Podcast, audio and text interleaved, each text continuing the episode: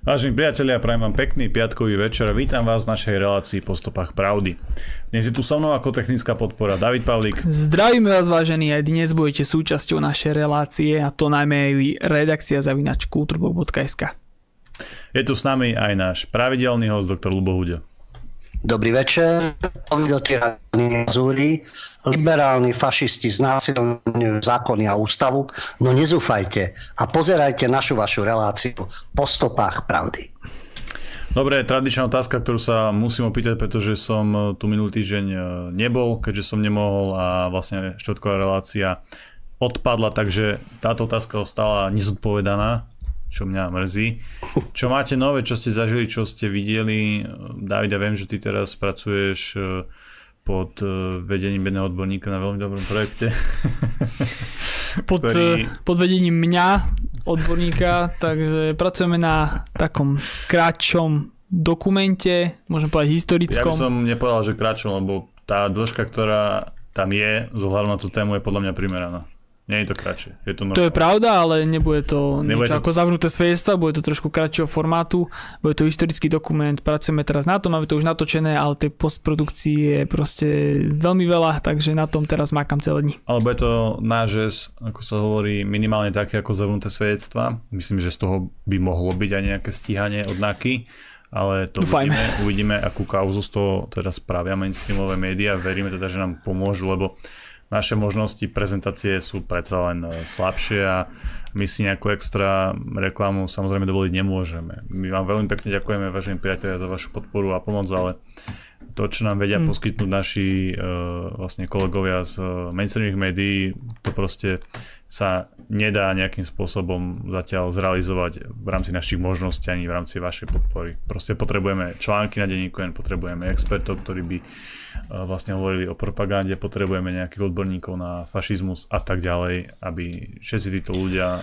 mali v ústach nový dokument, ktorý nemáme ani názov vymyslený, ale už je to pecka, už to bude von za chvíľu. A potrebujeme, aby sa to riešilo. A budeme veľmi potrebovať vašu podporu, milí priatelia, aby ste to šírili potom čo najviac medzi ďalších ľudí. Nech to teda, nech to teda má tú nejakú odozvu. Samozrejme musím pripomenúť ešte aplikáciu Telegram, pretože z toho Facebooku, Instagramu, YouTube a tak ďalej, tam nás už pomaličky e, blokujú, obmedzujú nám e, dosahy, rušia nám príspevky a tak ďalej. Na Telegrame zatiaľ niečo také ešte nie. Ja si uvedomujem, že Telegram určite nie je bezchybná aplikácia, ale zatiaľ je to pre nás asi vhodnejšie. Sledujte nás na Telegrame, stiahnite si Telegram z tej ich webovej stránky a sledujte Kultúrblog. Dobre, Lubo, čo ty, čo máš ty nové, čo ťa zaujalo? Čo ma zaujalo, som sa dozvedel hrozné veci. Bol Európsky parlament, množstvo problematiky, ale jedna zaujímavosť, ktorá sa týka, týkala aj samotného Európarlamentu, bol tam návrh uznesenia o kampani MeToo. Vieme, obťažovanie, znásilňovanie, tu, mňa tiež, a dôsledky pre inštitúcie Európskej únie. A tak som sa dozvedel z tohto dokumentu, že obeťami sexuálneho obťažovania sú často zamestnankyne na najzraniteľnejších pozíciách v parlamente, vrátane mladých odborníčok, stážistiek, akreditovaných asistentiek poslancov a zmluvných zamestnankyň. No takže Európsky parlament, veď tam by mali byť e, nejakí kultivovaní politici, predsa len. A ono to vyzerá, že sa to tam znásilňuje hlava, nehlava. Odborníčky, stážistky, asistentky, všetky sú v ohrození. A práve preto chcú v Európarlamente zaviesť aj povinné školenie v oblasti nulového obťažovania pre osoby, ktoré pracujú v jeho priestoroch. Takže mňa to zaráža, že čo sú toto za politici, keď sú schopní takýchto vecí a drvivú väčšinu tam tvoria tí progresívni, slušní, e, buď tzv. ľavica, buď tzv. pravica, zelený a všelijakí z tých tradičných stran, nie z tých e, ultranacionalistických, populistických, neofašistických a všetky tieto kidy. Drvivá väčšina je tam tých slušných je to možné, že sa tam takto sú ohrozené stážistky a asistentky, neviem, či sa zatvárajú kade tade, lebo zdá sa, že je tam masové znásilňovanie a teraz treba školiť dospelých ľudí, politikov o tom, že nemajú obťažovať e, osoby opačného pohľavia, neviem, možno aj transvestitov, však už aj takí sú tam a dokonca má byť vytvorená nejaká pracovná skupina, treba stále ďalších a ďalších odborníkov, tzv. nezávislých expertov, ktorí budú skúmať situáciu sexuálneho obťažovania a zneužívania v Európskom parlamente. To je situácia, že Európsky parlament je plný sexuálnych predátorov a čo má sukňu, tak možno, že aj nohavice alebo kostým, tak si nie je isté. Tak neviem, že čo, to som sa teraz ako z hrôzou zistil, že čo je to v tom Európskom parlamente. Ešte šťastie, že nie som asistentka, lebo asi neviem, čo by sa tam dialo. No ale oni to tak šikovne robia, že pozrite obťažovanie, školenia, ale hneď hneď to schovajú za požiadavku okamžite ratifikovať istambulský dohovor, a pristúpiť naň bez akýchkoľvek obmedzení. Ale viem, že istambulský dohovor to nie je len o násilí na ženách. Tam už je problematika transrodová, LGBTI a už tú svoju agendu LGBTI a v podstate tých nových sexuálnych viací podobných e, orientácií označovaných za progres to chcú dostať do toho dokumentu a maskujú to, že ide len o práva žien. To robí pravidelne Nikolsonová.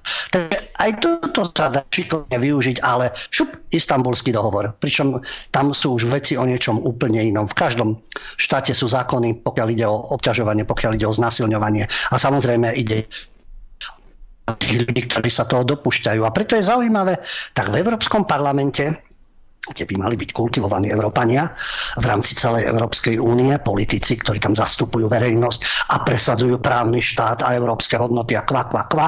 Všetko toto nás dá sa, že žiadna sukňa alebo kostým si nie je istá.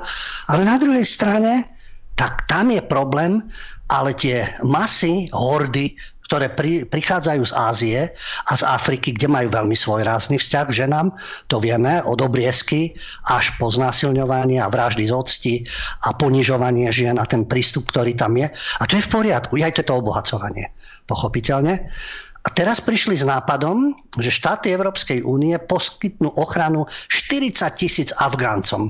To oznámila komisárka pre vnútorné veci Ilva Johanssonová, že 14 štátov Európskej únie príjme 40 tisíc Afgáncov, najviac Nemci, No, tam ich teda God mi duns, Boh s nami, nech im pomáha, majú prijať 25 tisíc ľudí z Afganistanu. To je pochopiteľné, že väčšinou sú to utrapené ženy, zubári, architekti, inžinieri a podobne alebo tí, ktorí kolaborovali so západnými silami.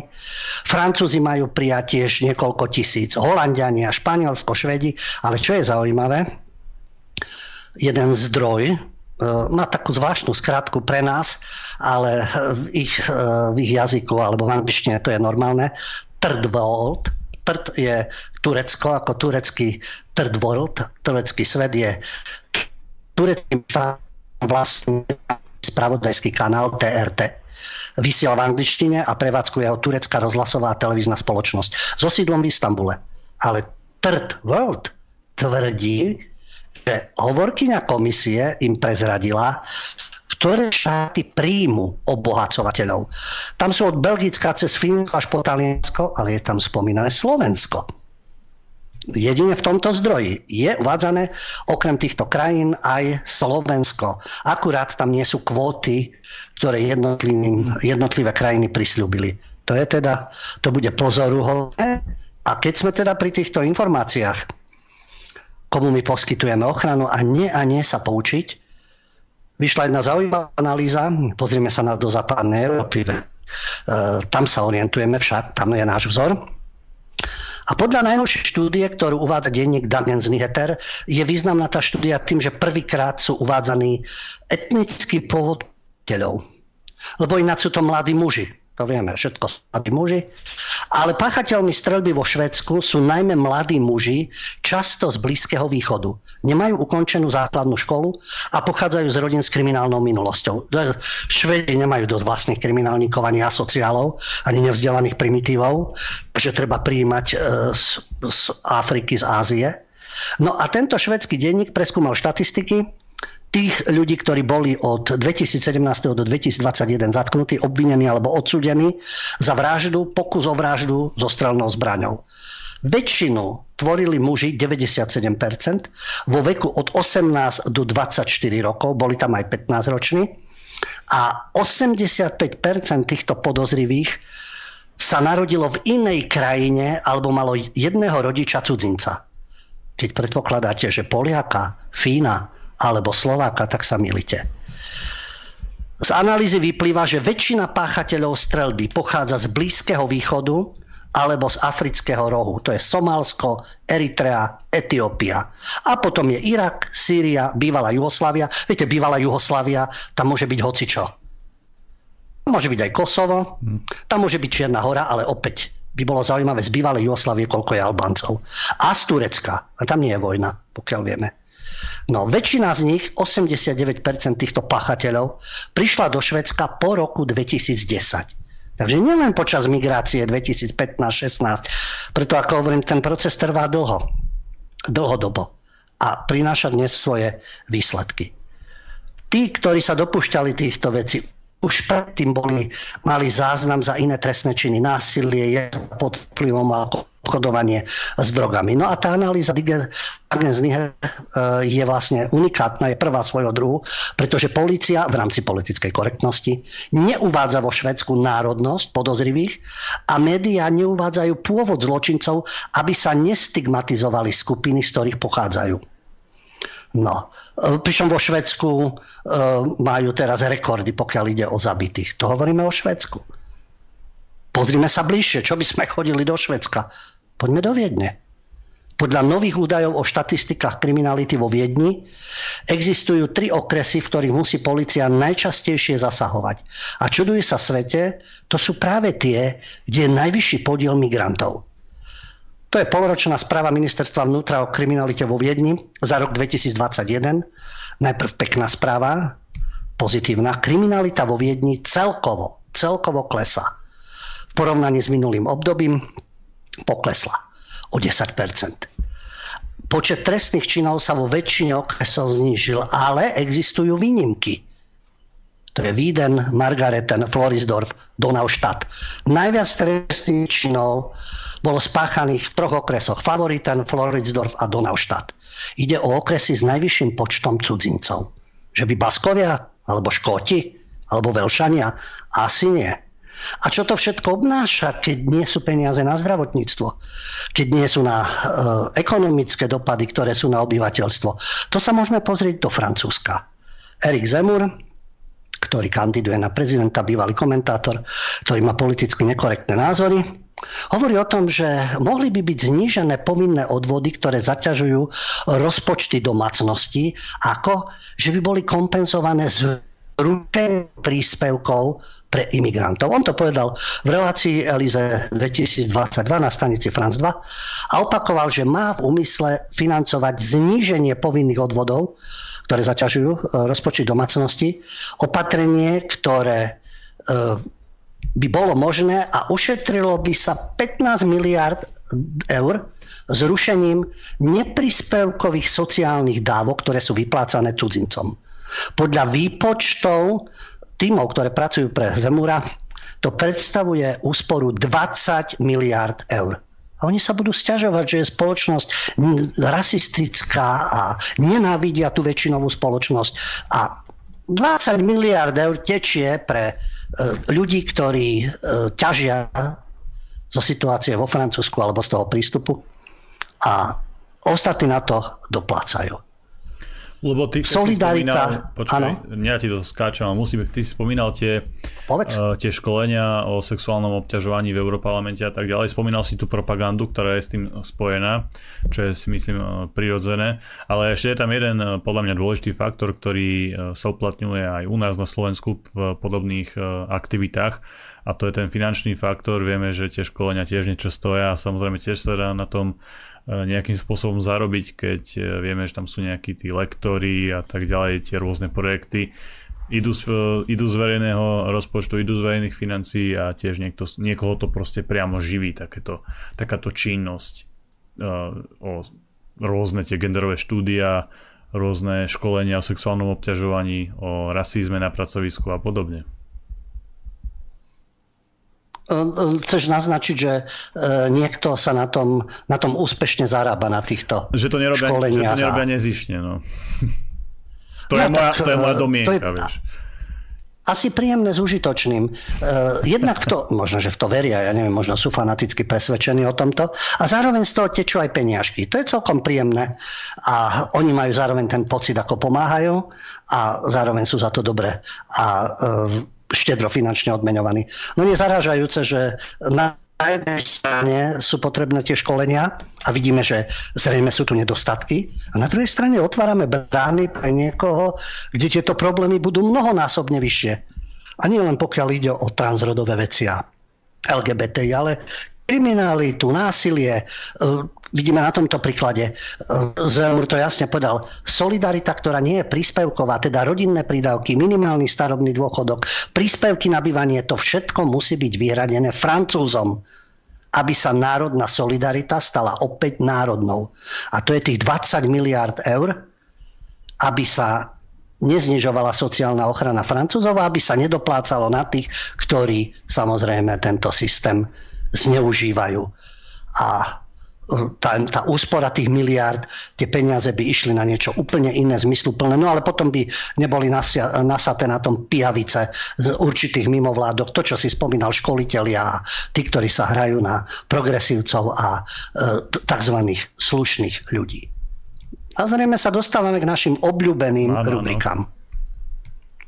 Takže začneme e, Libiotmi, respektíve je to novinka, ale žiaľ, to je dôkaz libiotizmu, ktorý dnes panuje v každej oblasti a v tomto prípade ide o šport.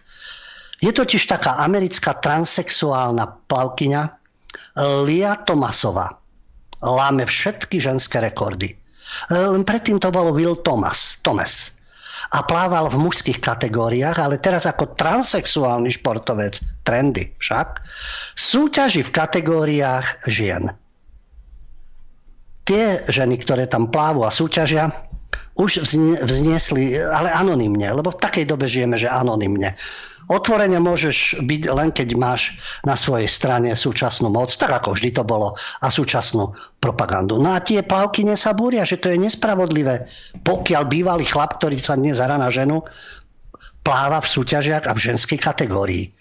A týka sa to Pensylvánskej univerzity, eh, kde sa jedna teda z Plavkin sa rozhodla, že e, vystupí proti tejto nespravodlivosti. Je to univerzitná študentka Plavkina, ktorá chce samozrejme zostať v anonimite.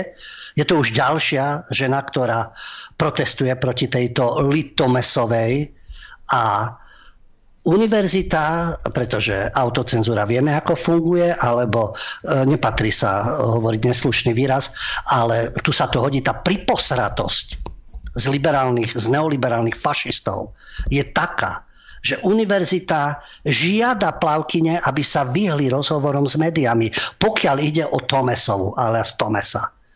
Takže zostávajú v anonimite, lebo nemôžete si povedať slobodne svoj názor, lebo je taká politická klíma. No aj ostatné plavkyne sú znechutené, lebo ako sa vyjadrujú anonimne, môžu trénovať koľko chcú a stále s Tomesovou prehrajú. Táto Tomesová alias transsexuálna plavkyňa prekonáva všetky univerzitné rekordy, e, čo sa týka žien. Takže nemá superky. Problémom je, že e, do 2019. to bol chlap. Hmm. Ale univerzita rozhodla v rámci pripokakanosti, že Tomesová alias Tomes môže pokračovať v ženských kategóriách. A univerzita sa bojí, že keby ju nenechali ho to, plávať v ženskej kategórii, tak e, schytajú to od transrodovej komunity. To je silná lobby. Doteraz sme mali jeden vyvolený, národ, etnikum, náboženstvo, ktorého sa všetci trasú a boja povedať niečo, lebo okamžite sa spustí kampaň, majú média, e, niekde aj paragrafy. A teraz máme už ďalšiu silnú lobby, ktorá postupne to válcuje tak, že proti ním nemožno nič konkrétne alebo mať výhrady povedať. To je dôkaz libiotizmu a zvratenosti. Nie tzv. slobody, o ktorej hovoria tzv. progresívci. No a potom to, čo už nám všetkým ide na nervy, ale prečo nepoznať jednotlivé osoby, a to je ten covidiotizmus, a čo sa týka covidiotov, e, tá atmosféra strašenia, čiže e, nehovorím, aby ste sa báli, len taká názorná ukážka, že aj vedci a odborníci majú odlišné názory. My vždy počúvame, neverte konšpiráciám, neverte pseudovede, verte vedcom, ja verím vedcom, opakujú to ak papagáje herci, opakujú to politici, opakujú to umelci. No a jedna z, tých, e, z týchto katastrofických veštkyň, o ktorú sa môžu oprieť, je Serek Gilbertová, Gilbertová, pardon, Serek Gilbertová. To je profesorka vakcinológie na Oxfordskej univerzite. Ona sa špecializuje na vývoj vakcín proti chrypkovým vírusom a novým vírusovým patogénom. Je jednou zo spoluautorov britsko-švedskej vakcíny spoločnosti AstraZeneca. No a nemôžeme sa teda čudovať, nie vakcína AstraZeneca. Takže Sara Gilbertová podľa nej svet čeli ešte väčšej hrozbe, ešte viac sa budeme triasť. Hovorila o tom na televíznej stanici BBC, čo je neomilné. Takže v budúcnosti dôjde ešte k smrteľnejším pandémiám. To už aby sme sa ani nerodili lebo vieme, že stále príde niečo. No, slnko nás ničí o 5 miliard rokov, to je jasné. Uh, uhlíková stopa nás asi tiež, čo aj o 30-40 rokov pozabíja. No ale keby sme sa chceli vyhnúť aj tomuto, tak vieme, že prídu ešte smrteľnejšie pandémie. Treba to do nás pumpovať od rána do večera, lebo takto pre, pekne pripravený to úspečne prežijeme aj s vakcínami, aj štvrtou dávkou, aj šiestou, aj neviem, dokedy to bude trvať.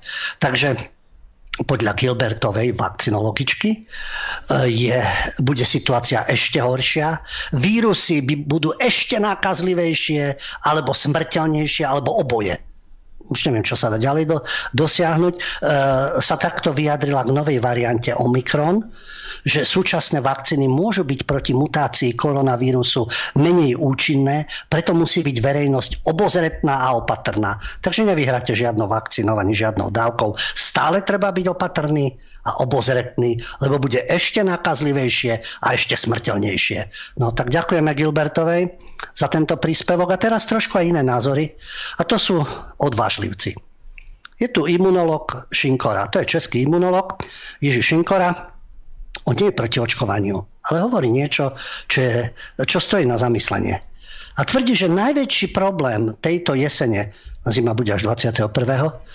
je to, že si očkovaní myslia, že sú nielen chránení, ale aj sterilní, že nemôžu prenášať túto respiračnú chorobu. A ako hovorí tento odborník Ježišinkora, imunolog, uznávaný imunolog v Českej republike, vakcína je dobrá, aby chránila svojich príjemcov pred ťažkým priebehom. Ale tým končí jej funkcia. Jedného dňa sa ukáže, že očkovaní boli rovnako infekční ako neočkovaní. A tvrdí, že nemyslí si, že by vakcína mohla zabraniť tomu, aby sa človek infikoval a stal prenášačom. Takže aj očkovaní sú nebezpeční. No a odborník tvrdí aj, že to nosenie rúšok vieme, rúška musia byť respirátory, zatočilo s našou imunitou a tvrdí, ja mám stále respiračné problémy od začiatku septembra a som testovaný, takže viem, že to nie je COVID-19. Sú to iné vírusy, pretože sme sa im rok vyhýbali. Tak sa nás teraz pokúšajú zožrať, pretože naša imunita na nich zabudla. A teraz to všetci znášame horšie. Takže ako je to s tými ruškami? Pred niečím nás chránia, niečo nám stiažujú, takže úplne strácame silnú imunitu a trpíme na ďalšie veci. No a potom je tu ešte odvážnejšia osoba a je to lekárka Kristina Hošlová. Kristina Hošlová je lekárka urgentnej medicíny a anesteziológie. A zamýšľa sa nad tou epidémiou a ako tú epidémiu podchytila politická scéna. A porovnáva to s históriou. Takže táto lekárka Kristina Hošlova hovorí o tom, pozrite sa na minulosť. Príklady. Inkvizícia a vraždenie neveriacich. Vraždenie národnostných menšín v mene čistej a dokonalej rasy. Očkovaní, dokonalí, neočkovaní, dezolati. Potlačanie individualít v mene rovnosti napríklad komunistický režim.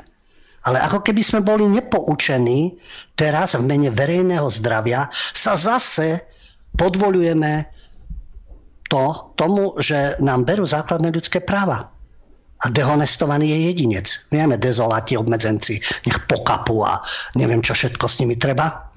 Lebo uh, je samozrejme, že uh, musíme uvažovať všetci rovnako, tak ako to povedal, povedali na tlačovej konferencii vlády. No a o to absurdnejšie je, že práve zdraví jedinci dnes patria medzi tých najprenasledovanejších, čo je do očí bijúcim spôsobom zveličené očkovacou kampaňou.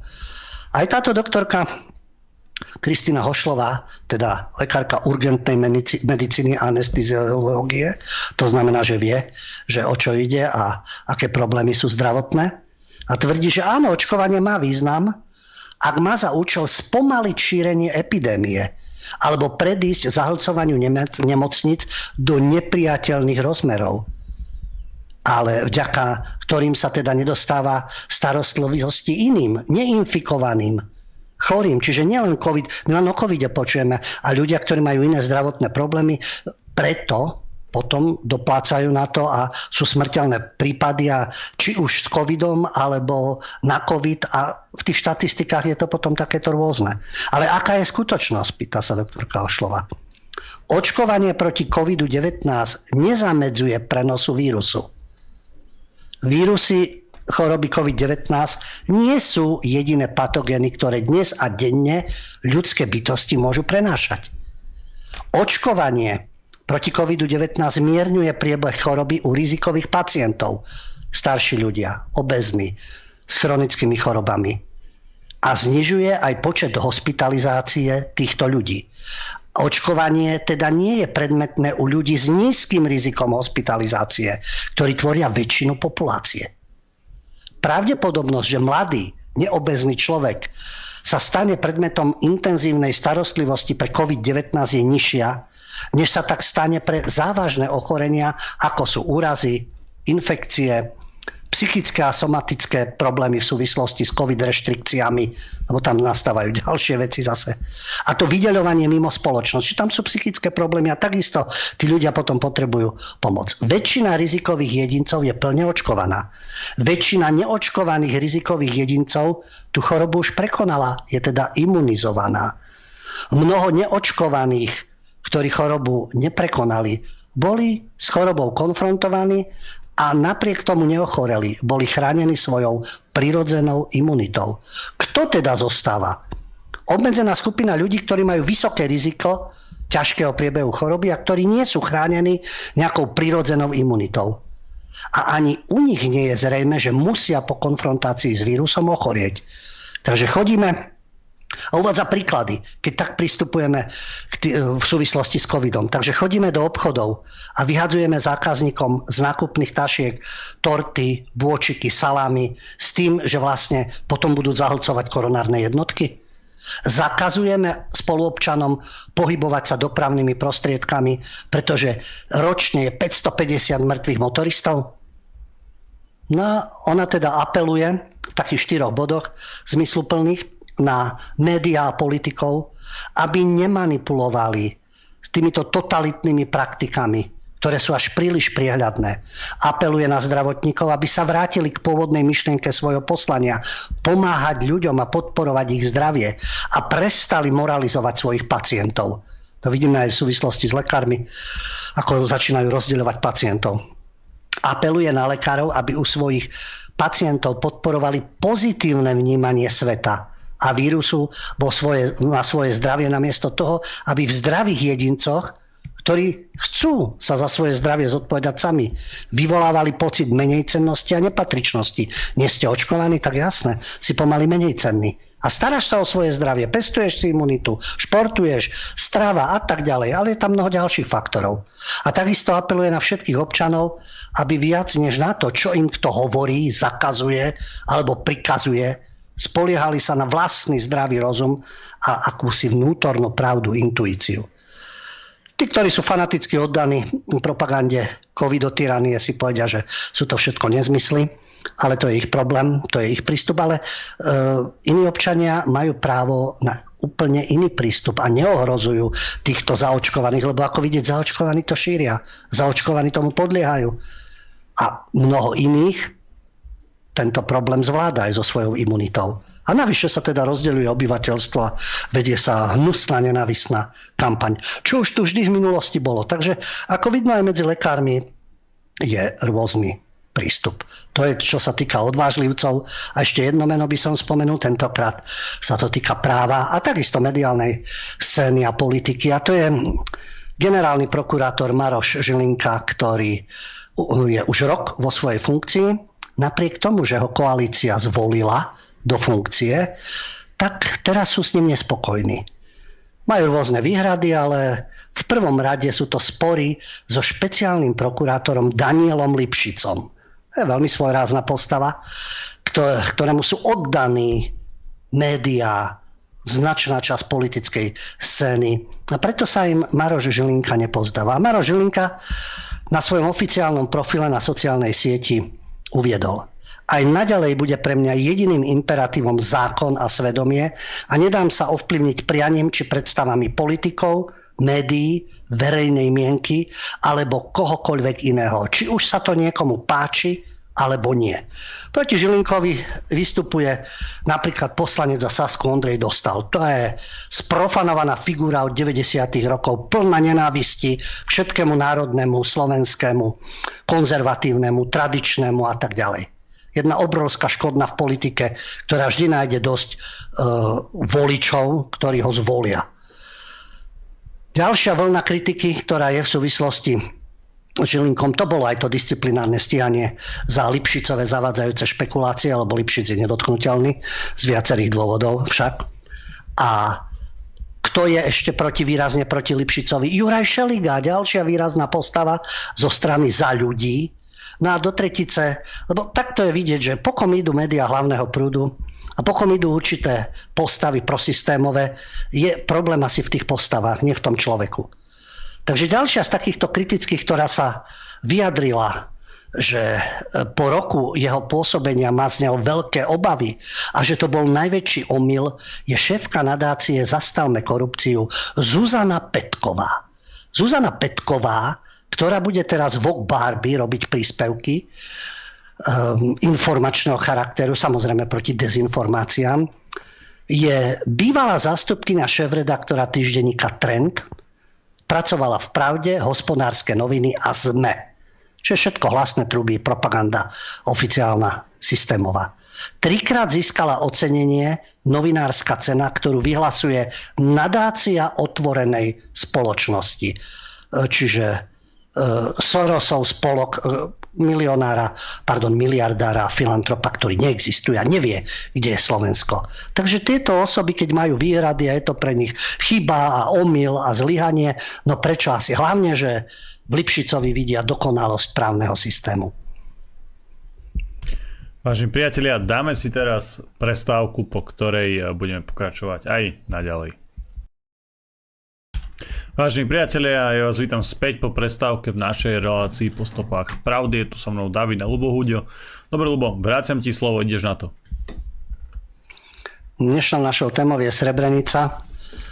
Je to ten povestný masaker, ktorý sa odohral počas juhoslovanských vojen 91-95 po rozpade Jugoslávie Nadvezujeme na pondelok. Ten, kto počúval reláciu Kultúra umenie bez cenzúry a autocenzúry, spomínali sme, že cenu Európskej filmovej akadémie, to je cena, ktorá je označovaná za Európskeho Oscara, dostal film Quo Vadis Aida bosnianskej režisérky Jasmily Žbaničovej. Je to masakre v Srebrenici, z roku 1995. V Berlíne sa udeľovali tie ceny. Ľudia, ktorí sa nezaujímajú o politiku, históriu, si myslia, že sa nezaujímajú, lebo dostávajú to pekne cez iné zdroje. Majú tu svoju predstavu zrejme, ako to bolo v tej Srebrenici. Dajme tomu cez tento film. Ten film je ocenený, je to európsky film roka e, a je to európsky Oscar. Teraz keď si ho niekto pozrie, si povie, a už viem, ako to bolo v Srebrenici. Dokonca tento film Quo Vadis Aida, kam smeruješ, kam ideš Aida, bol nominovaný na Oscara, amerického Oscara v kategórii najlepší cudzojazyčný film. Spomínali sme to v pondelok. Hlavná predstaviteľka je učiteľka Aida, ktorá pôsobí ako tlmočnička na základni OSN v Srebrenici. No a jej rodina je medzi tými tisícmi miest, ktorí v bezpečnostnej, bezpečnej zóne OSN hľadajú útočisko pred srbskou armádou. Toľko film. Keď si pozriete média, ešte už od oktobra boli recenzie e, v médiách hlavného prúdu kde samozrejme pozitívne, dozviete sa, že príbeh vychádza zo skutočných udalostí, ku ktorým došlo v júli 1995 čo tam, akú úlohu zohrala srbská armáda pod vedením generála Radka Mladiča, keď obsadila mesto Srebrenicu, kde vojaci asi 5 tisíc utečencov vpustili na základňu. Vojaci OSN a 25 tisíc sa muselo utaboriť vonku za plotom. To mala byť bezpečnostná zóna pod ochranou Spojených národov. Tam boli holandskí vojaci. Ale podľa týchto recenzií aj podľa filmu tých civilistov vydali Srbom, ktorých prislúbili, že ich prevezmu do bezpečia. A výsledkom je v tomto prípade, v tejto verzii, že 8300 mužov a chlapcov postriedali srbskí vojaci. Žbaničová, ktorá písala ten scenár, vychádzala z knihy Hasana Nuhanoviča. To je vlastne jeho príbeh. On vtedy Holandianom tlmočil starosti so svojou rodinou. A podľa e, týchto nadšencov filmu ten film nič neprikrášľuje ani nepreháňa. Je tam uvádzaná tá myšlienka tradičná, ktorej autorom je írsky štátnik a filozof Edmund Burke. Pre víťazstvo zla stačí, keď dobrí ľudia neurobia nič. Áno, to môžeme povedať aj o covidotyranii a neoliberálnom fašizme. Že to zlo víťazí, keď dobrí ľudia neurobia nič. A Žvaničová to robí takticky, naša súdy, Ukazuje, že aj tí holandskí vojaci si nemohli poradiť, pretože boli odrezaní od sveta. OSN sa na nich vlastne vykašľala. Ale Žbaničová mala 17, keď vypukla vojna v bývalej Jugoslavii. Bola vtedy v Sarajeve, kde, ktoré tri roky obliehali srbské jednotky. No a podľa recenzií tento film Quo Vadis Aida je oprávnene bol teda navrhovaný vrátane nominácie a je to teda e, ten reálny obraz. Dobre, to je film, to je recenzia. Keď sledujete médiá hlavného prúdu, dostaneme sa k tomu, čo nie je v médiách hlavného prúdu. O Srebrenici dozvedáte každý rok. Naposledy teraz v novembri 2021 srdcervúci titulok Srebrenická matka už syna nepochová. A je to o Hajre Čatičovej, ktorá zomrela vo veku 78 rokov a nedočkala sa teda e, svojho syna, ktorý je nezvestný od udalostiach v Srebrenici. Tragický prípad, vo vojne zomierajú ľudia na jednej a druhej strane. Titulok takýto, ale dá sa aj opačne, aj mnoho srbských matiek si nepochová svojich synov. Ale taký titulok nemáte. Nevedno prečo. Ďalší prípad. E, z posledných informácií a dostávame sa k Srebrenici. Pokiaľ ide o Srebrenicu. To bolo teraz v lete. Poslanci Čiernohorského parlamentu hlasovali za odvolanie ministra spravodlivosti Vladimíra Leposaviča v súvislosti s tým, ako sa vyjadril o Srebrenici z 95. A dokonca to vyvolalo politickú krízu. A Leposa, Leposavič ešte v marci tohto roku, potom ho riešili až v lete, povedal, že by uznal zabíjanie v Srebrenici, to zabíjanie za genocídu len vtedy, keby to bolo jednoznačne stanovené. Pustil sa do ňoho premiér Zdravko Krivokapič a bol za jeho odvolanie. No, e, pochopiteľne, pretože premiér Krivokapič je eurofigurka, a uviedol, že ministrovo odvolanie bolo jedinou cestou k budovaniu občianskej spoločnosti a snahe o európsku integráciu. Takže keď chceme byť európsky integrovaní a chceme občianskú spoločnosť, budeme používať takú verziu o Srebrenici, ktorá vyhovuje západu. Si myslí Krivokapič, premiér. No, pre mnoho Srbov, ktorí aj žijú v Čiernej hore, pre mnoho Srbov je bývalý bosniansko-srbský veliteľ Radko Mladič ktorý bol odsudený za udalosti v Srebrenici. Hrdina, ktorý bránil svoj národ. No ale Černohorský parlament nezávisle od odvolávania Leposaviča, ktorého teda odvolali, prijal aj rezolúciu, ktorá odsudzuje genocídu v Srebrenici a zakázal verejné popieranie tejto genocidy. To je, ale ten dokument je len politickým vyhlásením, nemá právnu silu a sankcie, takže ten zákaz je na papieri a je to len teda politické vyhlásenie. Ale tá snaha, a už to poznáme, holokaust za paragrafy, žiadna diskusia. Kto má nebodaj nejakú otázku okamžite odsúdený a pranierovaný a trestné oznámenia a stĺpčeky v denníku nenávisti a normalizácie. Takže už aj Srebrenica. Nesmie sa o tom pochybovať. Potom sa nemožno čudovať, ešte zostávame pri najnovších udalostiach, a to teraz decembra 2021, e, keď v Bosne, hovoríme o Bosne, kde e, Bosna je federáciou a existuje tu Republika Srbska, kde Národné zhromaždenie Republiky Srbskej odhlasovalo oddelenie tohto územného celku od ústavného poriadku Bosny a Hercegoviny napriek varovaniu západných krajín. To je jasné, keď chce niečo západ, tak ako treba sa podriadiť.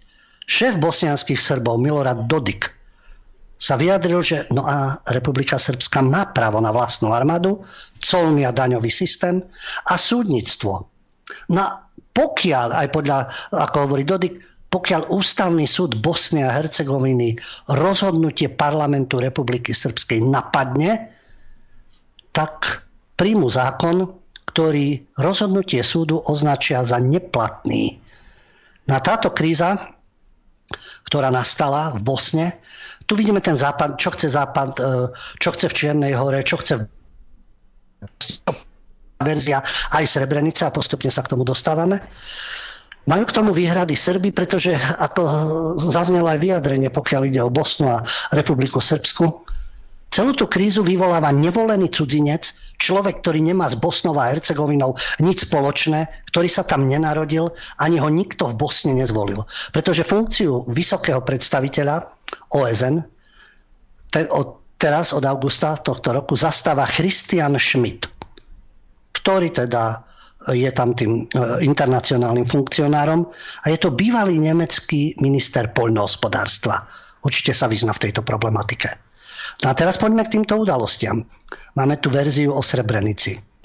Tlak prozápadný, postoje tých, ktorí sa chcú integrovať a integrovať a preto musia Srebrenicu vnímať podľa promoslimských, probosnianských a prozápadných vyjadrení.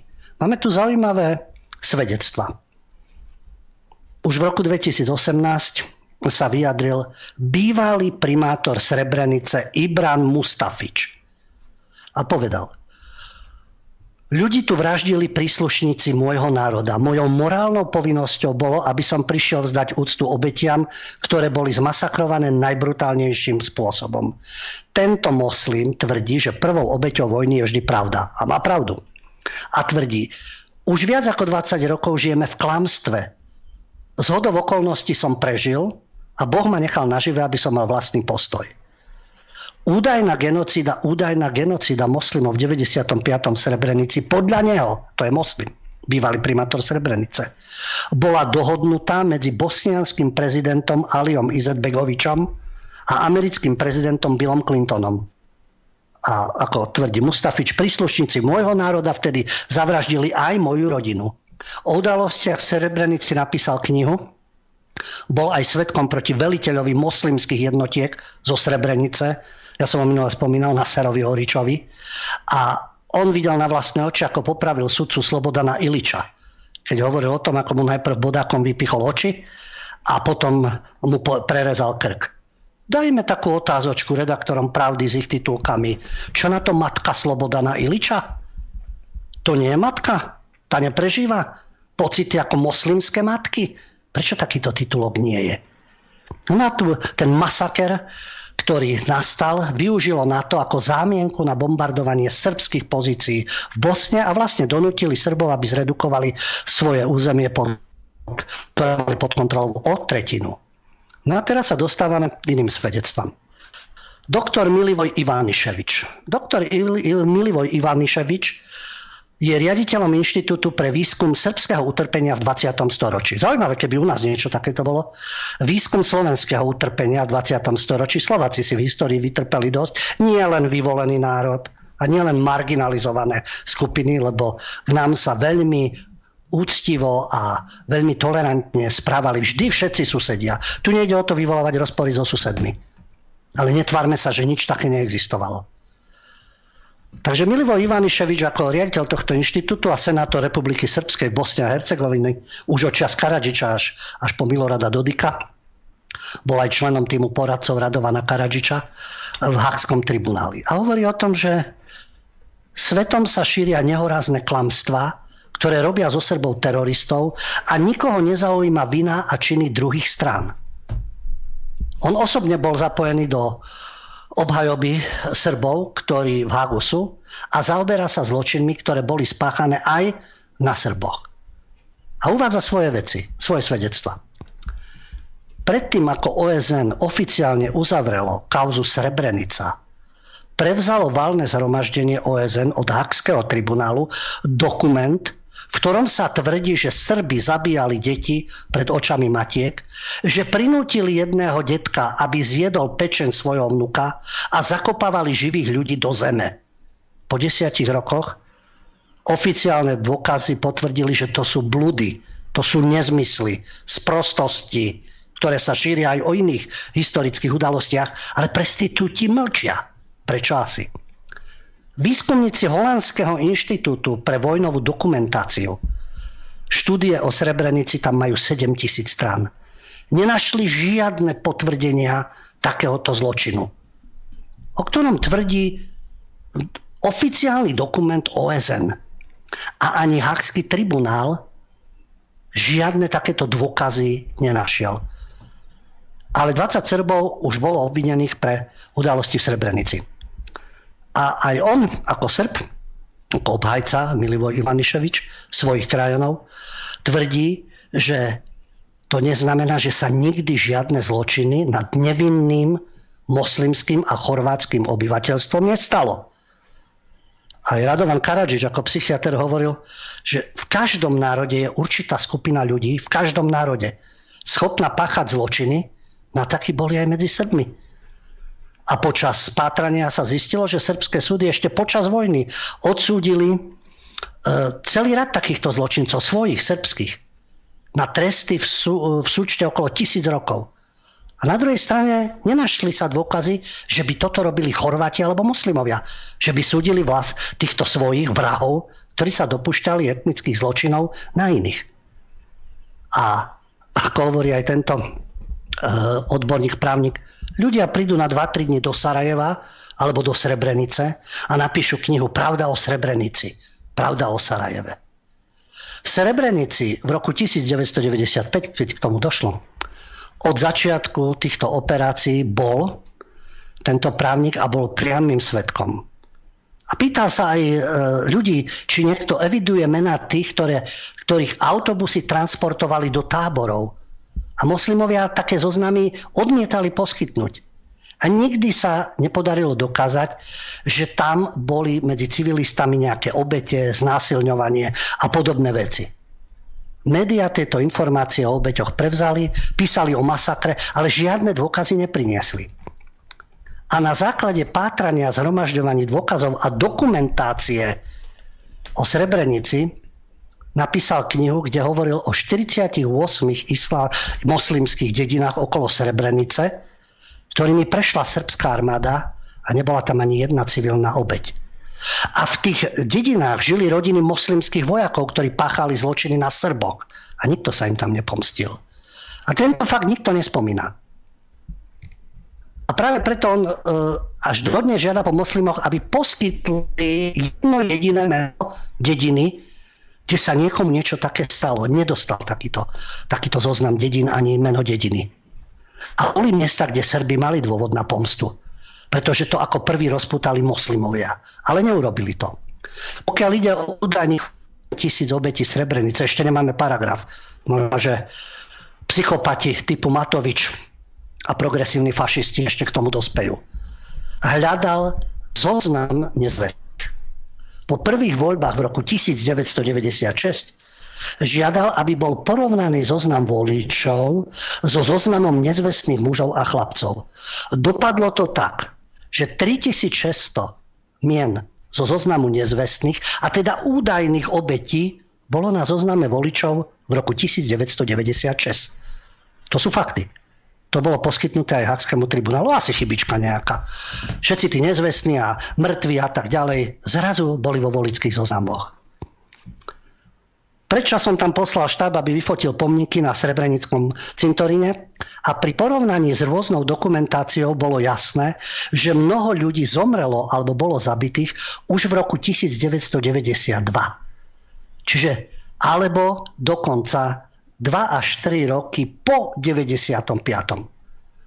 Experti Hakského tribunálu našli zhruba 34% obetí, ktoré sú tam pochovaní zomreli na zranenie od šrapnelov, granátov a tak ďalej. Takže nemohli byť zastrelení. 34% z nich zranenia z bojov, z vojny. Skutočne postrielaných ľudí tam bolo okolo 400. Toľko ich aspoň malo spútané ruky. V tých masových hroboch boli nájdené aj tela Srbov. A to zodpovedalo počtu Srbov, ktorí boli zajatí moslimami pod vedením Nasera Oriča. Bolo tam a jedno ženské telo, ktoré bolo identifikované a zistilo sa, že to bola Srbka.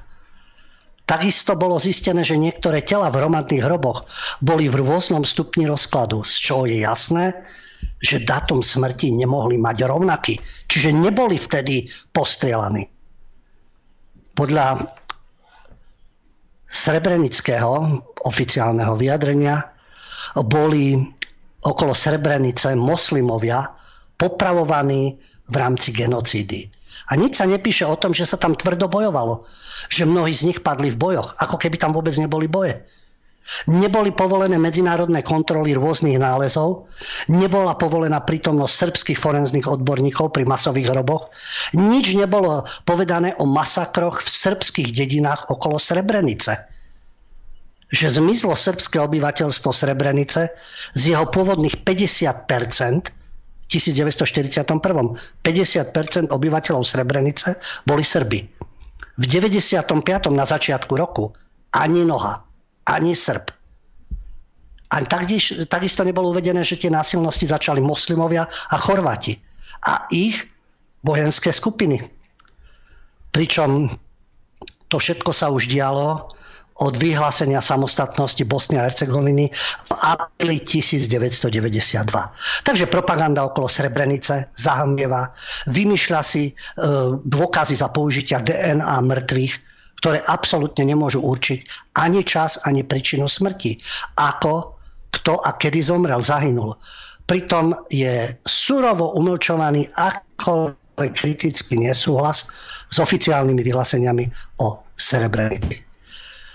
Udalosti, ktoré sa diali v Srebrenici, hovoril o nich britský tlmočník v Bosne, G.R. Thornton, to vyšlo v časopise Time ešte v júni 1993, kde tento britský tlmočník uvádza. Zabudli ste sa opýtať a zistiť, čo sa stalo so Srbmi, ktorí predstavovali 30% obyvateľov Srebrenice. Vo chvíli, keď vojna vypukla, jar 1992, boli vyhnaní zo svojich domovov s príručnými batožinami a zatiaľ, čo utekali, moslimovia po nich strieľali na mužov, ženy a deti na úteku. Ako to, že sa o tomto nepíše? Moslimovia trpeli a matky čakali na svojich synov. Neboli ich synovia aj medzi tými, ktorí pálili po ženách a deťoch na úteku.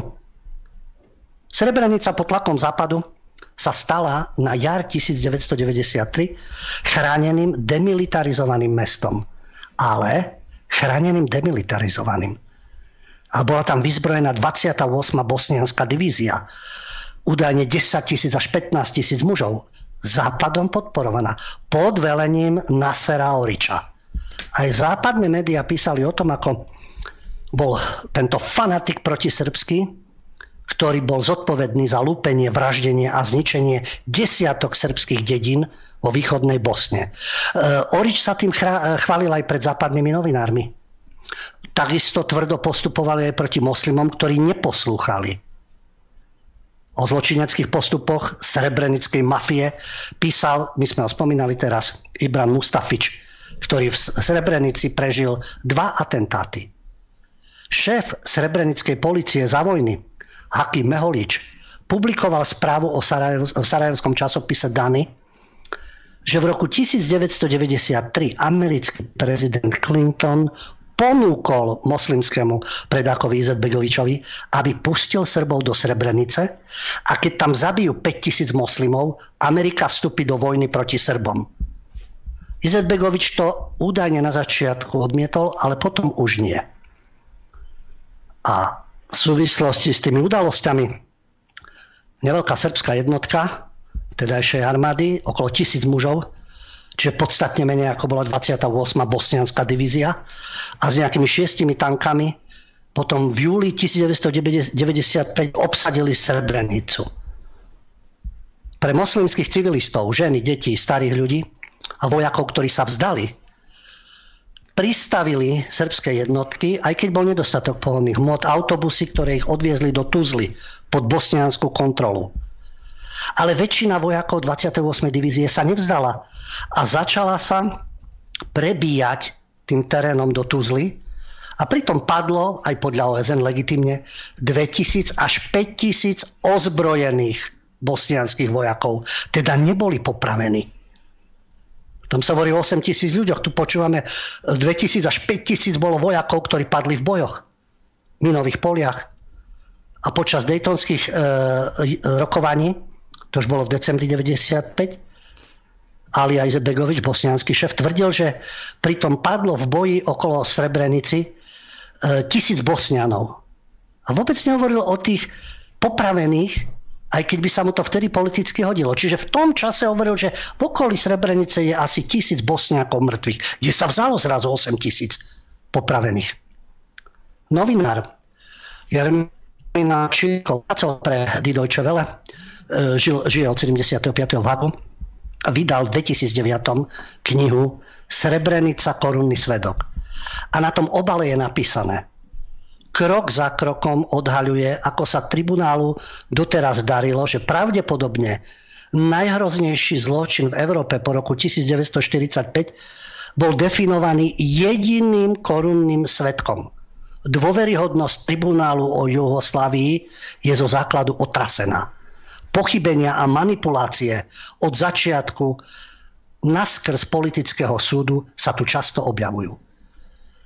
Vyšla potom aj rozsiahla publikácia, asi 300 stranová masaker v Srebrenici, dôkazy súvislosti politika, ktorý napísal americký univerzitný profesor I.S. Herman za účasti významných odborníkov, vrátane napríklad vedúceho pracovníka OSN v Boste, Korvina, západných novinárov. A v práci, e, jeho práci sa počty mŕtvych bosniakov uvádzajú v stovkách. Žiadnych 8 tisíc.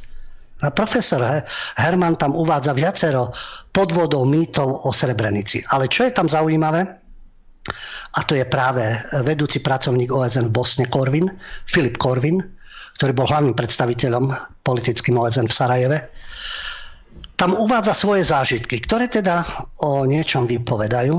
Keď hovorí o tom, ako sa ich bosnianský ostreľovač pokusil zavraždiť, keď jeho vozidlo, jasne označené ako vozidlo OSN, a len vďaka e, šoférovým schopnostiam prežili. Podľa trajektórie strely a skutočnosti mali len niekoľko minút predtým boli identifikovaní na kontrolnom stanovišti bosnianskej armády. Takže vedeli, že ostreľovač, ktorý na nich strieľal, bol na území kontrolovanom bosnianskou vládou a vedel, kto sú. V tom čase povedal, že túto udalosť nezverejnil, lebo vedel, že bosnianská vláda by to poprela a OSN e, by vlastne ani neprotestovala u bosnianskej vlády. A pokračuje, na fakty uvedené v tejto práci e, sú veľmi presvedčivým argumentom, že číslo 8 tisíc zabitých, ktoré sa uvádza, je neudržateľne prehnané. Skutočný počet sa môže blížiť k číslu 800. Skutočnosť, že toto číslo bolo tak skreslené, však naznačuje, že táto otázka bola spolitizovaná. Oveľa viac šokujúca je smrť 8 tisíc ľudí ako smrť 800 ľudí. V tejto knihe sa nachádzajú dôkazy o tom, že počas vojen v bývalej Jugoslavii boli tisíce Srbov zmasakrovaných, vyhnaných, mučených, znásilňovaných a ponižovaných. Medzinárodné spoločenstvo nepovažovalo za vhodné zverejniť tieto zverstva, s takou intenzitou ako zverstva v Srebrenici. Toto jednoduché konštatovanie však neospravedlňuje to, čo sa stalo v Srebrenici. Ale už tu vidíme iný pohľad. Už je to niečo úplne iné. A prečo k tomuto nie sú uvádzané filmy, dokumenty a debaty? Ešte teda na záver ďalšie takéto pochybnosti, s ktorými prišiel už v 2007 Jaroslav Foldina, český politik, ktorý e, uvádza pravdu a klamstvo o genocide v Srebrenici, pretože aj podľa neho Srebrenica sa stala symbolom čierno-bielým. Na jednej strane bosnianskí moslimovia ako tí kladní, na druhej strane Srbi ako krvavé šalmy. Ako aj on tvrdí, sprostá manipulácia. A uvádza tam také štyri pravdy. Pravda prvá. Symbol Srebrenice bol využitý ešte skôr, ako sa stal dôkaz. Správa generálneho tajomníka OSN Report on Srebrenica z roku 1999. Táto správa ukazuje, že strategicky použitá myšlienka srebrenického masakru v úvodzovkách bola v úvahách moslimského prezidenta Izet Begoviča už v septembri v roku 1993 dva roky predtým. Na Sarajevskom stretnutí so zástupcami jeho moslimskej strany. Na programe boli vtedy mierové rokovania a bol tu srbský návrh vymeniť Srebrenicu a Žepy za územie okolo Sarajeva. A ten návrh bol odmietnutý. A niektorí členovia moslimskej delegácie potvrdili, že prezident Izet Begovič im taktiež povedal, že intervencia NATO v Bosne a Hercegovine bude možná, keď Srby vpadnú do Srebrenice a zabijú najmenej 5000 ľudí. To je tej rezolúcii z roku 1999. Pravda druhá. Srebrenica popisovaná ako bezpečnostná zóna, to sme už spomínali, nebola len útočiskom pre utečencov, ale moslimskou vojenskou základňou, ktorej velil Nasser Orič.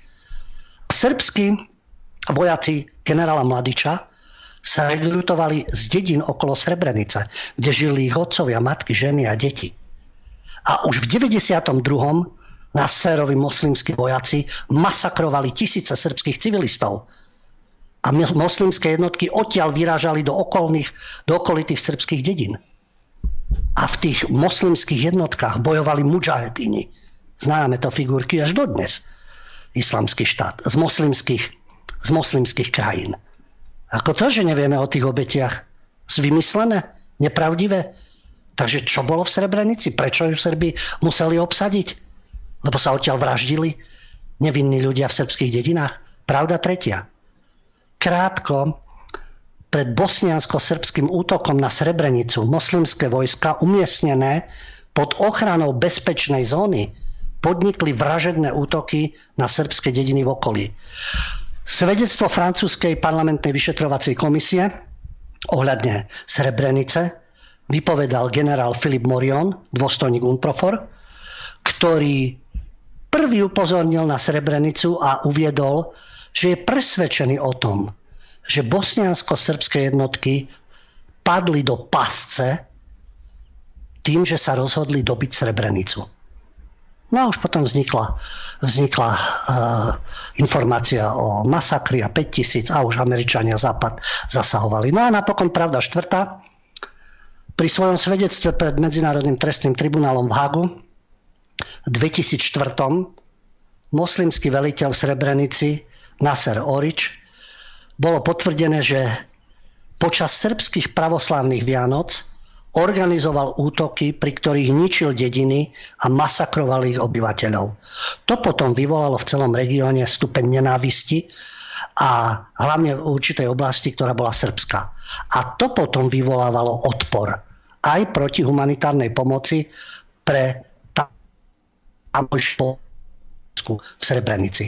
Takže aj to sú fakty, ktoré treba poznať, aj to treba v médiách spomínať, alebo teda dokázať, že to tak nebolo že to sú vymyslené fakty, ničomu takému nedochádzalo, k žiadnemu vraždeniu, zabíjaniu Srbov, čo sa týka skutočnej situácie, pokiaľ ide o množstvo zabitých v Srebrenici. Opäť, to nie je o tom, že sa tam nič nestalo a že sa nezabíjalo a že sa nepopravovalo.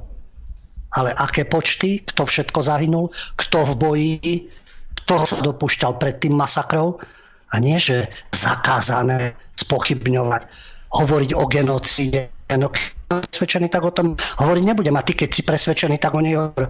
A kto tu ide príjmať paragrafy a likvidovať politických predstaviteľov, ktorí majú na to odlišný názor. Pokiaľ by sa dokázalo, že ten politický predstaviteľ tam vlastnoručne zabíjal, vraždil a odmenoval neviem, tých ľudí, ktorí sa toho dopušťali. A to je jedno, či na jednej alebo na druhej strane. Prosím. Ale pokiaľ niekto oponuje a povie, že nie sú dostatočné dôkazy a sú dôkazy aj iného typu, takže nebudem to nazývať tak, ako vy chcete a preto vyvíjať nátlak a dávať si to ako podmienku integrácie a odvolávať niekoho. O akom slobodnom svete tu hovoríme? Je to o klamstve a manipulácii. A Srebrenica je toho názorným príkladom.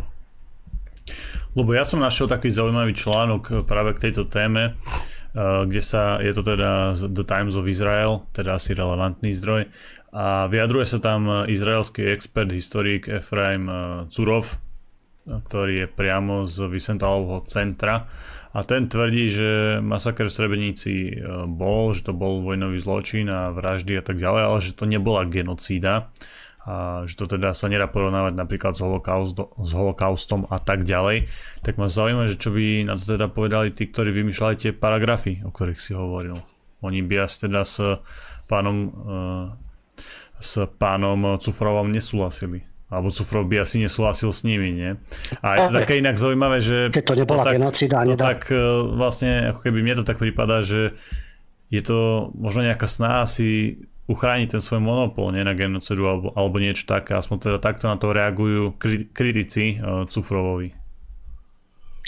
Keď bola ešte slobodnejšia doba, dalo sa napísať čokoľvek bez toho, aby nejakí udavači, ktorí dnes sedia v parlamente a berú ťažký plat za to, že vypisujú do denníka nenávisti rôzne svoje blúdy a potom rôzni honcovskí prokurátori, ktorí prenasledujú a idú súdiť ľudí za ich výroky, tak v podstatne slobodnejšej dobe e, to, že sa vyberalo výpalné a boli rôzne problémy, to Arpi Šoltes si mapuje pekne, to je jeho vec a také veci sa diali, ja netvrdím, že nie, ale písalo sa slobodne. A v tom čase, 1993, ja som pracoval v denníku Práca, už bola tá vojna 92-95, ešte nebola Srebrenica, ale už to tam v Jugoslavii zúrilo. A zúrilo to škaredo a zabíjali sa všetci navzájom a znásilňovali. A boli tábory, kde koncentrovali ľudí. Boli tam vyhľadovaní, boli znásilňovačky, bolo, e, bolo brutalita, nielen strieľania. Celé to tam vrelo na Balkáne a masakrovalo sa to navzájom čo je pochopiteľné, pretože pri tých etnických konfliktoch. E, tragédiou je, že neskôr samozrejme moslimovia neviniatka, Chorváti majú právo na samostatnosť, veď samozrejme. A vrahmi len Srbi. Potom už neskôr jasne aj sedeli aj Chorváti určite, aj Nasser Horič bol pred, e, pred súdom. Ale Píše sa rok 2021 a my zase len o Srebrenici. A zase len o zverstvách Srbov. A zase len o moslimských matkách. A o nikom inom, lebo tí ostatní neexistujú. No ale ako hovoríš, e, najväčšie hrôzy prežívajú len vyvolení, ostatní nie.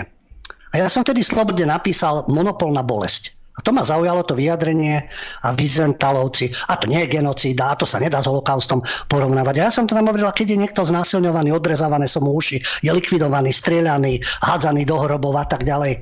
Veď to je tragédia pre ten národ. A jasné, že sa všetci navzájom čistili. Takže je to hrôza, je to genocída a treba to vnímať po ľudskej stránke. A nie, že to sa nedá porovnať, lebo len my sme trpeli. A ja som to vtedy napísal, nemal som žiaden problém. Tu má niekto monopol na bolesť? Tu má niekto výhradné právo byť jedinou najväčšou obeťou na svete? Nie. Každé ľudské utrpenie je strašné. Čo ľudia teda musia prežívať. Už kto to spôsobil? Čo vypuklo? To, čo tu aj zaznelo.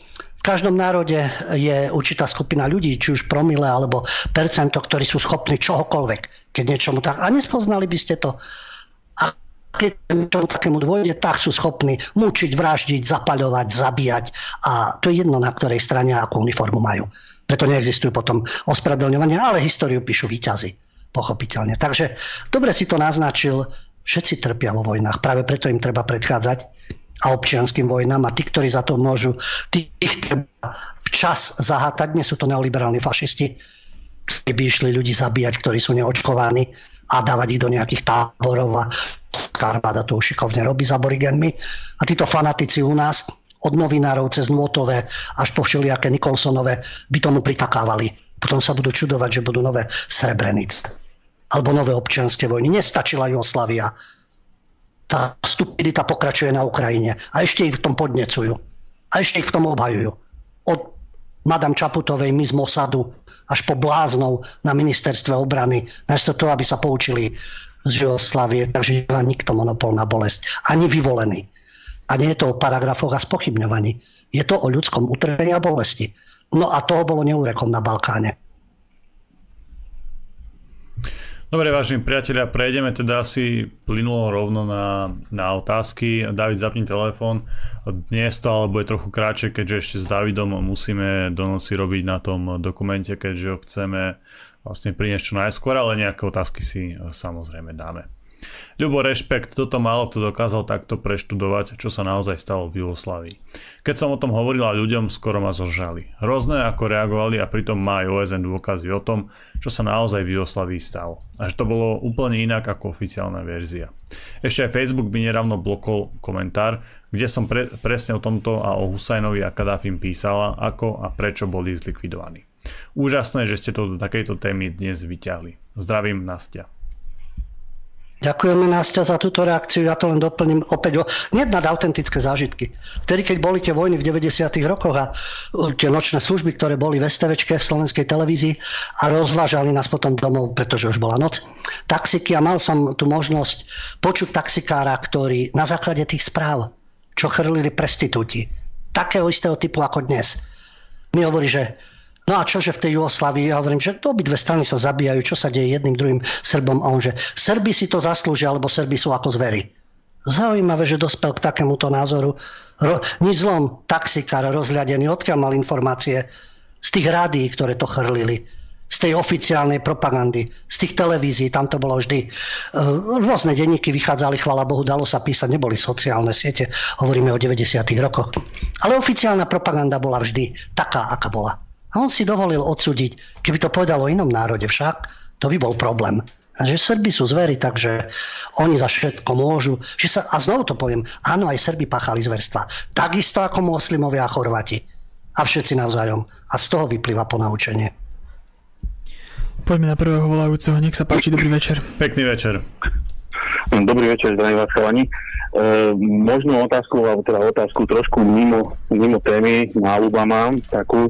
Dneska sa mi dostalo do uší od jedného môjho kolegu, e, vraj e, pán e, europoslanec Milan Uhrík sa dal zaočkovať, že to prebehlo médiami. Tak som sa chcel opýtať pána, pána Húďa, ako jeho e, e, asistenta, by ma asi túto, túto odpoveď by mohol poznať, že kde je vlastne pravda tak ak by mohol, tak by som musel poprosiť, aby mi povedal, je pravda. Ďakujem pekne. Ďakujem. Veľmi pekne ďakujeme.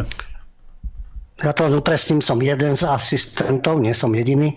Je nás viac, pochopiteľne tá problematika je rozmanitá, ale pokiaľ hovoríte o tom, no odpoviem, je to, je to rovnako tak, ako teraz je kampaň v Českej republike, že Landa sa dal zaočkovať, Voľný sa dal zaočkovať ako politik Ilona Čáková, že sa dala. A sú tam normálne billboardy a vyzývajú k očkovaniu a hlásia sa k tomu presne tí, ktorí protestovali od začiatku a odporovali tomu. Tak takáto provokácia, zosmiešňovanie na štýl, že oni sú už zaočkovaní a vás tie takisto vyzývajú. A dostal som aj správu jednu od e, kamaráta, že no teda ten Landa tak jedno hlasa a druhé urobí. Hovorím, a nemôže všetkému veriť Hoaxy sú všade a v mainstreame duplom. No a nakoniec sa ukázalo, že to je len zavadzajúca kampaň. Takže tak je to potom aj napríklad v prípade europoslanca Milana Urika. Dobre, vážení priatelia, eh, dnes to teda takto od tých pár minút skôr uzavrieme. Veľmi pekne vám ďakujem za vašu pozornosť a za vašu podporu. Bol tu so mnou David Pavlík. Ďakujeme za pozornosť, majte sa pekne.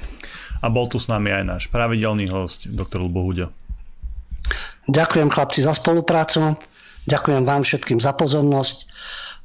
Blížia sa sviatky, takže budúci týždeň už po stopách pravdy nebude. To už je vlastne večer.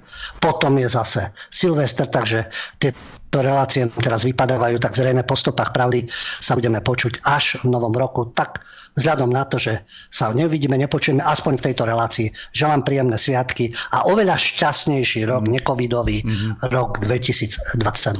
Príjemný večer, príjemnú dobrú Dovidenia, do počutia. Vážení priatelia, cvičte, športujte, vzdelávajte sa, makajte na sebe, vždy si uverujte informácie a porovnávajte zdroje. Uverujte si mainstream, ale aj alternatívu a určite aj kultúrblok. Vážení priatelia, prajem vám dobrú noc.